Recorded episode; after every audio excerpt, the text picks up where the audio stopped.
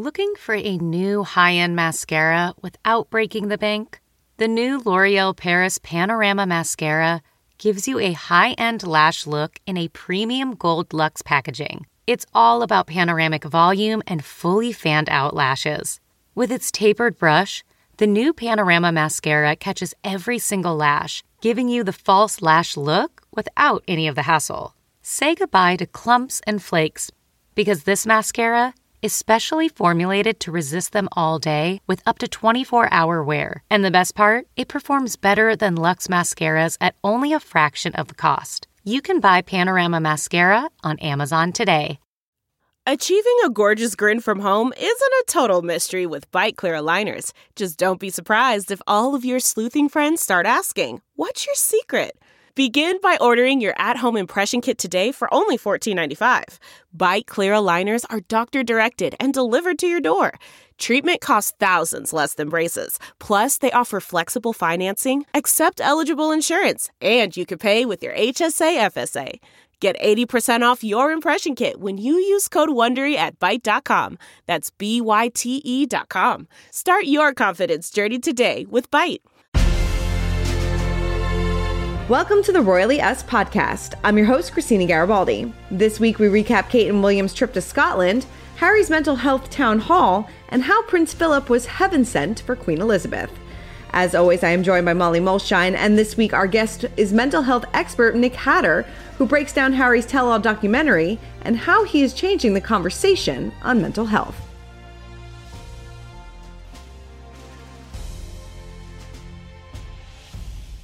Molly, how are you? I'm good, Christina. How about you? I'm doing good. I feel like we're starting to come off the high of all this crazy royal news and we're getting back to like normalcy a little bit. All right, well, let's get to some happy news and our royal roundup and kick it off with a breakdown of William and Kate's trip to Scotland. They did a lot in just a few days. Um, on May 26th, they went back to where it all began, the University of St. Andrews.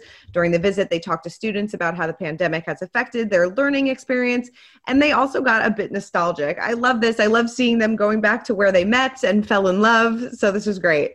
It's so nice. And they went to Anstruther Fish Bar, which is where they used to go all the time when they were students. Mm-hmm. And the the fish bar posted on Facebook about about how they used to always come there and it was so great to see them again. Really nice. Just such a like typical British couple thing to do, just go and get fish and chips, you know. Totally. I mean, she told the the restaurant uh, workers that this was like a trip down memory lane for her because like you said they used to do this all the time.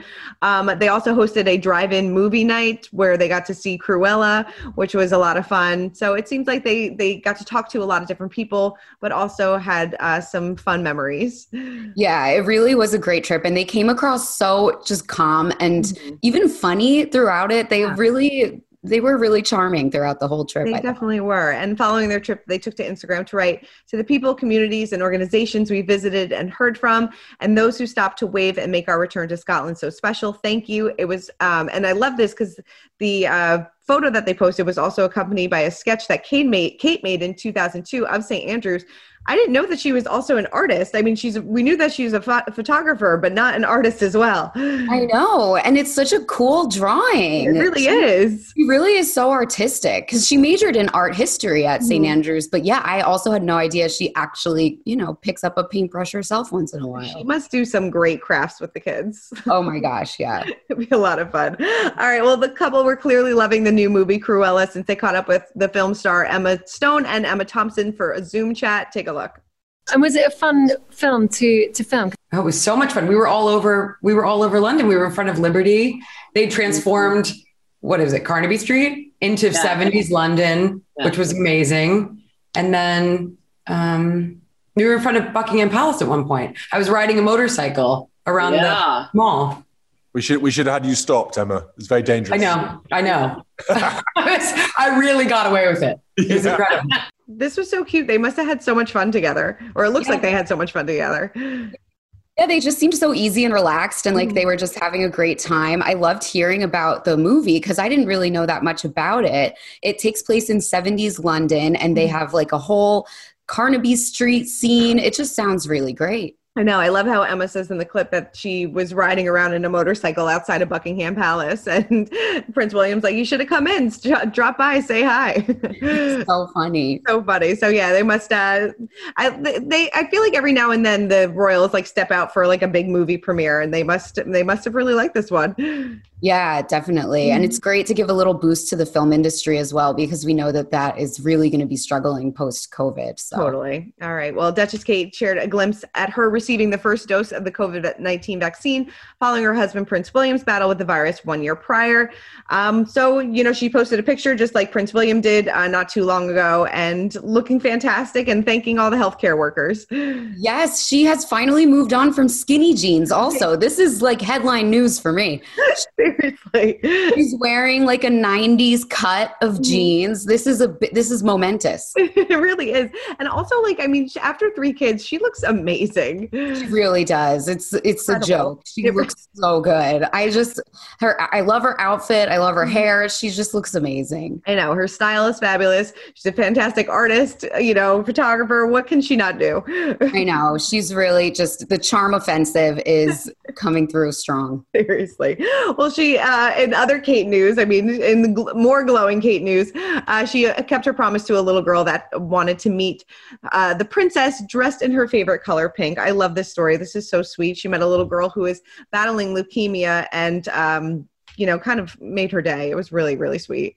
She previously linked up with this little girl, Mila Sneddon is her name, Mm-hmm. after she talked to her on the phone because her photo was selected for Kate's Hold Still exhibition. Mm-hmm. And I guess she said, Mila said she wanted to meet Kate in a pink dress, and Kate obliged her. I loved it. And little Mila was wearing her own little tiara, looking so cute. You know, they were interacted with uh, Kate interacted with the parents and uh, and the little girl, and it seemed like she just had so much fun. I Yeah. mean, uh, she got to, got her wish, our wish come true. Got to re- meet a real life princess. So cool. And then she kind she kind of got over it after a few minutes. If you watch the whole video, it was so funny. She started doing a headstand, which was really impressive. She's like And- jumping on the all the furniture as well. Yeah. And then she goes, "When are we going?" So cute. Her little Scottish accent. Oh my god. adorable so so cute Yeah. definitely memories forever i love it um, well following the success of his mental health docu-series prince harry co-hosted a town hall to further dis- the discussion of the me you can't see so was there anything we learned new during this discussion at all I don't think there was much new Right. revelations. I mm-hmm. guess he kind of spilled spilled all the tea in the mm-hmm. previous five episodes. Uh, but he did make a really great point about how the lockdown has made mental health struggles more relatable to everybody. He said, "I think pre-COVID there was a situation of us and them when it came to mental illness, and now it's just us." So I think that was a really great point. And he touched again on the shame and stigma of not knowing that a loved one is going through something. So mm-hmm. just again, really relatable stuff that I think a lot of people can can understand. definitely i feel like the pandemic almost like in a way opened up the floodgates for to make it more acceptable for people to talk about mental health because so many people kind of found themselves battling mental health issues during this time because you know you were so alone people lost jobs people lost family it was a Mhm. lot to deal with and you know it is good that they're talking about it and i feel like this initiative i mean he's been talking about mental health for years but i feel like he's this is really going to be his platform going forward Right. I wonder what he's going to do next. I know, I know. I, I mean, we haven't heard too much from like the podcast. We still have the, the you know, the, their Spotify deal. You know, a lot of stuff going on with Netflix. It seems like, uh, but seems like maybe this is his niche. So we'll see. Yeah, we'll see. All right. Well, it is now time to spill the royal tea. And one of Queen Elizabeth's former lady in waiting, Lady Prudence Penn, is revealing that Prince Philip was heaven sent to Queen Elizabeth. I love this, love this story because obviously the lady in waiting probably knows the Queen the best. Right. She's 95 years old. I mm-hmm. love her name, Lady Prudence Penn. It's just like something out of Bridgerton or something. She says she she says that the queen was immediately struck by the physical perfection of this fair-haired young man Mhm. and that he was a heaven sent consort for her in every way. It was really really nice. Yeah, she said like when they used to go out, he used to tell her how beautiful she looked and you know, always made her feel good and you know, you can really tell that they had a a love story for the ages. I mean, they were together. She fell in love with him when he, she was 13 years old. I know. I know. So cool. It is really cool. Well, speaking of Prince Philip, there are reports that he left nearly $42 million to his staff following his death. Um, clearly, very generous to his staff. I think there was three people in his staff that he left uh, a majority of his uh, estate to. Right. Right. I think that's incredible. It was his private secretary, his page, and his valet. Mm-hmm. And yeah, he left them millions. I think that's so cool. Uh, and this this source also said that he probably wouldn't uh, have detracted from Prince Harry's inheritance, which is you know, I guess good to hear, even though I mm. think Prince Harry's doing fine. and, and it also was interesting that this source said, now, of course, this is a, an anonymous source, so take with a grain of salt, but he said Philip had time to sort out all the legal stuff so that it wouldn't attract inheritance tax. He was no more a fan of leaving his cash to the treasury than anyone else. And I'm like, Philip, pay your taxes. Seriously. He's been shelling out the money for years, so he never had to deal with it, I guess. Right. And it said he was receiving 359,000 pounds per year from the sovereign grant, but it wasn't enough, and the queen had to supplement it with her own income. So I'm like, dude, pay your taxes. pay your taxes. Oh, man.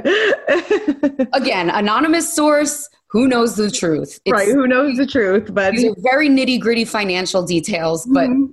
That was just my first reaction. Prince Philip pulled a fast one, I guess. Yeah. Seriously. Well, there are reports that Queen Elizabeth's cousin, the Duke of Kent, will be by her side on June 12th during the Trooping of the Color.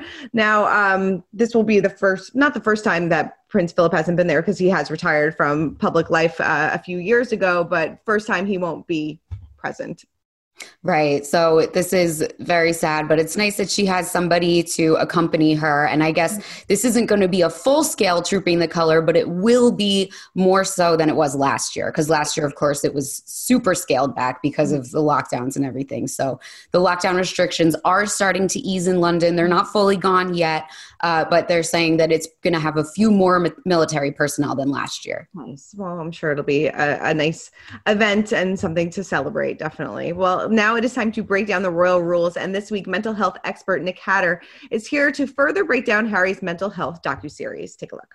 So, what was your first reaction? What was your reaction to Prince Harry's revelations in the Me You Can't See? So, my first reaction was that he was quite brave, I think, to openly come out like that. And I think to honestly share about how his mother's death had understandably traumatized him. Um, I felt it was very heartfelt and sincere. And, and we have to remember that this is still, a, you know, regardless of his uh, privilege or his wealth, is, is still first and foremost um, a human being, like, you know, like the rest of us. And I've actually coached you know, several high net worth uh, individuals and celebrities myself, and, and I can certainly assure you that um, no matter how much money or status you have, um, people still have their problems and their issues. Yeah. What impact will his participation in the show have on people with mental health issues? Well, it will certainly help them to feel less shame. And it, it, goes to show actually that you can be one of the most wealthy and powerful people in the world, like Harry, and yet you can you can still suffer. And I think it will certainly help to um, destigmatize any sort of mental health conditions. So it's like, okay, well, if you know, if, if Prince Harry admits he has his demons, then perhaps it's not such a big deal if if I have my own demons. What do you think was the most surprising revelation in the documentary? Well, I was um, I was quite surprised actually to hear Harry being so open about his uh, occasional binge drinking. Mm. Um, that, especially as someone who you know who's a member of the you know, of the royal family to, to, to, come out and say something like that. It's like, wow, gosh. Um, and, and, and, certainly in the past, the royal family have been known for being very sort of um, stiff upper lip, if you like. Mm.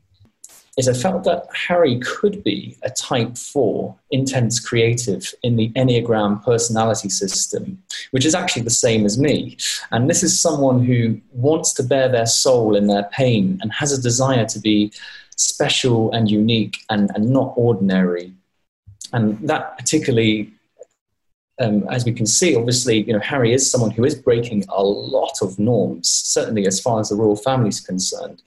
Um, so if if he is a type four, I don't know because I, w- I would say, you know, Harry, go and take enneagram test to find out for sure. But if, but if you are a type four, then um, I would say make sure to keep practicing gratitude, um, keep practicing focusing on what are you grateful for? Because type fours, they can be, they can sometimes get caught too much in the in the pain, the darkness of suffering, um, and I, I think that would be something that that I would also tell him. But again, go and take an enneagram test first just to just to find out for sure like but i but as i think that based on what i've seen of him so far he does strike me as as an enneagram type 4 mm-hmm. i mean do you feel like that because you know he said that he really didn't get therapy until he was 28 years old and you know that was 16 years after his mother passed away so that's a lot of time to kind of deal with grief on your own right i mean and and do you see a, a totally different person from where he was four years ago to now? Really good question.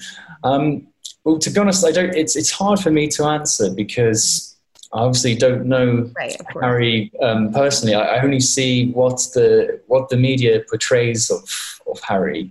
Um, but certainly, there's there are certainly things I think that, that he's done, which it's it makes me question. Okay, you know, what's the what's the underlying motivation? And when I say underlying motivation, I mean in terms of in the Enneagram personality system. So you have these nine different character types, all driven by different motivating factors. Um, and, and in the Enneagram type four, um, that motivation is, is I must be special and different and unique. I must, I must not be ordinary. And, and I, I did feel that as I was watching some of the clips from, from you know, me you can't see. Um, if you look closely, it, it, certainly it does seem like from a very, very young age he, he sort of looked like a bit of, of an outsider. Mm-hmm. Um, and, you know, you see in those kind of clips, you've got all the royal family together, and then there's Harry. And um, and and again, that, I think that that really kind of ties into that. And I don't, again, I don't know how he's how he's feeling be, behind the scenes, but I, I do. My my coach's intuition is is telling me that that there is a strong um, type four motivation there of um, you know, not not not feeling like you belong, um, but but also wanting to to stand out. Mm-hmm. Definitely some good insight for Nick, and uh, look out for his book when it comes out in January. Yeah, definitely. I'm going to need to check that out. I'm going to need to take that Enneagram quiz. I think I am the same one as Harry too. I? yeah, I love to wallow. I feel like I'm I'm in the same boat. Seriously. All right. Well, in our royal history moment of the week, Prince Charles may break a 200 year old tradition when he becomes king by deciding to stay at Clarence House instead of Buckingham Palace. So 200 year old tradition that's a, kind of a big deal to break. Right. I was thinking so they're saying you know he's lived in clarence house for mm-hmm. decades now. So he divides his time between clarence house and highgrove his country home. So i guess they're speculating that maybe he'll just keep doing that. It was christopher warwick saying it. He's a royal expert. Mm-hmm. and he said that he said, Will he really, in his late 70s, want to up sticks, which is a British expression for moving from Clarence House to Buckingham Palace? And I don't know. I guess it kind of makes sense. And didn't they, wasn't there also some reporting recently that he might open up Buckingham Palace to the public? So that mm-hmm. would make a lot of sense, turn it more into a workplace and kind of a royal museum. I think yeah why not? Why not? I mean, if, you, if anything that we've learned uh, in this pandemic is that you can do your job remotely. So he can do his job from Clarence House rather than be at Buckingham Palace. And maybe, like you said, like he'll kind of split the time and do a little bit of both. Right. And Clarence House is like less than a block away from Buckingham Palace. Yeah. Like when you're walking up the Mall to Buckingham Palace, you mm-hmm. pass Clarence House right before you get to the palace. So it really, you know, it makes sense. But also, it makes me wonder you know, if William and Kate will stay in Kensington Palace mm-hmm. because normally they would move to Buck to Clarence House after he moves to ah, Buckingham Palace. So yeah, I guess I guess they're just gonna do it a different way. Yeah, whatever whatever works for them. All right, before we wrap up, we have to check in on the royal kids. And this week, this is so cute. Uh, an adorable moment happened between Duchess Kate and some children on their tour of Scotland. So take a look at this. Are you the pet? I'm not the pet. Are you my princess? I love this. And I think she handled it like a pro. right. This little boy said, Are you a prince? I mean, very progressive of him not to assume her gender, I would say. And she said, I'm Duchess of Cambridge. And then they sort of picked up on that she mm-hmm. was a princess. It was so cute. I love that moment. And you know, it's nice to see them kind of interacting with the kids and getting back out there because we haven't been able to see them do this in so long. Yeah, it is really nice. They always are so good with kids and it's really cute whenever we get to hear the actual interactions. Totally. Well, Molly, thank you so much as always for running down all things royals with me. That's it for this week's episode. A lot of royal news to get to that we broke down. Yes, and the Scotland tour was so nice. I hope mm-hmm. it I hope we stay on this upswing of like positive news. Me too. Give keep it positive. I love it. Well, Molly, thank you so much as always for running down all things royals. Thank you, Christina. All right, make sure to keep commenting, keep subscribing. We'll see you guys next week.